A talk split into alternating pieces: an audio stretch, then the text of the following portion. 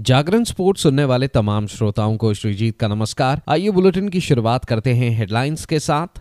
भारत ने एकमात्र टेस्ट आठ विकेट से जीता ऑस्ट्रेलियाई महिला टीम को पहली बार टेस्ट में हराया। इंग्लिश प्रीमियर लीग में वॉल्वा हैम्पटन वैंडरर्स ने चेल्सी को दो एक से शिकस्त दी। जैस्मिन अरुंधति महिला राष्ट्र मुक्केबाजी के क्वार्टर फाइनल में पहुँचे।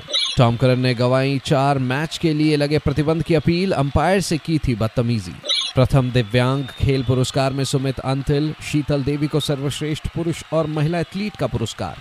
अब खबरें विस्तार से। भारतीय महिला क्रिकेट टीम के 28 साल में टेस्ट क्रिकेट के पहले घरेलू सत्र का शानदार अंत हुआ, जब मेजबान टीम ने एकमात्र टेस्ट में आठ विकेट की जीत के साथ ऑस्ट्रेलिया की महिला टीम को पहली बार टेस्ट मैच में शिकस्त दी। मैच के अंतिम दिन भारत ने बल्ले और गेंद दोनों से शानदार प्रदर्शन किया। भारतीय गेंदबाजों ने सुबह अट्ठाईस रन देकर ऑस्ट्रेलिया के पाँच विकेट चटकाए, जिससे मेहमान टीम दूसरी पारी में दो सौ इकसठ रन पर सिमट गई। भारत को पचहत्तर रन का लक्ष्य मिला, जो भारतीय टीम ने उन्नीसवे ओवर में दो विकेट पर पचहत्तर रन बनाकर हासिल कर लिया। सलामी बल्लेबाज स्मृति मंधाना अड़तीस रन बनाकर नाबाद रही। वहीं जमेमा रॉड्रिगेज भी 12 रन बनाकर नॉट आउट रही। भारतीय महिला टीम उन्नीस के बाद पहली बार किसी सत्र में घरेलू सरजमी पर एक से अधिक टेस्ट खेल रही थी और ऑस्ट्रेलिया के खिलाफ पूरे मैच के दौरान टीम दबदबा बनाने में सफल रही। भारत ने इससे पहले डीवाई पाटिल स्टेडियम में इंग्लैंड की महिला टीम को भी एकमात्र टेस्ट में तीन सौ सैंतालीस रन के बड़े अंतर से हराया था। ये टेस्ट क्रिकेट में रनों के लिहाज से इंग्लैंड के खिलाफ किसी भी टीम की सबसे बड़ी जीत थी।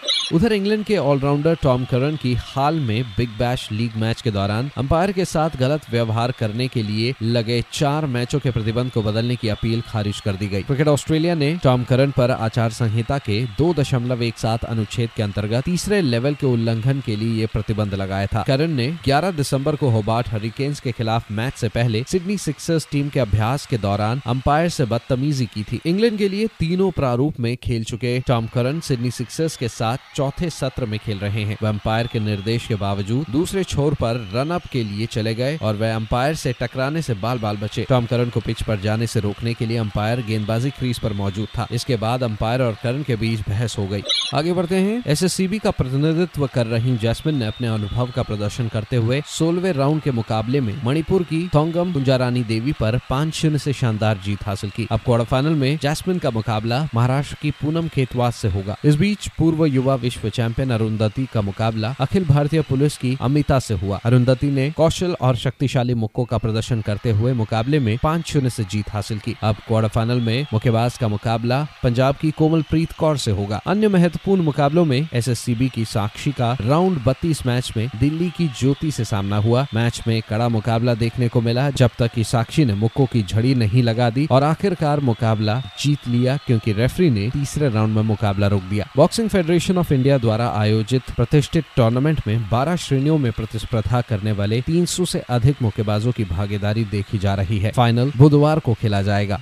आगे बढ़ते हैं। कल देर रात इंग्लिश प्रीमियर लीग में एक दिलचस्प मुकाबला खेला गया था, जहाँ वॉल्वरहैम्पटन वैंडरर्स ने चेल्सी को दो एक से शिकस्त दी। वॉल्वरहैम्पटन वैंडरर्स के लिए लेमिना और डोहटी ने गोल दागे तो वहीं चेल्सी के लिए एकमात्र गोल कुंकू ने किया। आपको बता दें अंक तालिका में 40 अंकों के साथ आर्सनल शीर्ष पर है तो वहीं लिवरपूल दूसरे, एस्टन विला तीसरे और टॉटनम हॉटस्पर चौथे पायदान पर है। उधर विश्व रिकॉर्ड धारक, विश्व चैंपियन और 2020 पैरालंपिक खेलों के स्वर्ण पदक विजेता एफ़ चौसठ वर्ग में भाला फेंक खिलाड़ी सुमित अंतिल और हाल ही में अर्जुन पुरस्कार विजेता और एशियाई पैरा खेलों की डबल स्वर्ण पदक विजेता तीरंदाज शीतल देवी ने प्रथम दिव्यांग खेल पुरस्कार में प्रतिष्ठित सर्वश्रेष्ठ पुरुष का पुरस्कार और सर्वश्रेष्ठ महिला एथलीट का ताज जीता। हाल ही में चीन के होंगजाओ में हुए एशियाई पैरा खेलों में अपने विश्व रिकॉर्ड के लिए तिहत्तर दशमलव दो नौ मीटर भाला फेंकने वाले सुमित और कंपाउंड तीरंदाजी में उसी खेल में दो स्वर्ण और एक रजत जीतने वाली शीतल देवी 20 संघों से 23 पुरस्कार श्रेणियों के लिए प्राप्त 250 नामांकनों में से थे। तो फ़िलहाल इस अपडेट में इतना ही। खबरों का सिलसिला जारी रहेगा जागरण डॉट कॉम पर। और हाँ खेल जगत से जुड़ी तमाम बड़ी जानकारियों के लिए बने रहिए सिर्फ़ और सिर्फ़ जागरण डॉट कॉम नमस्कार।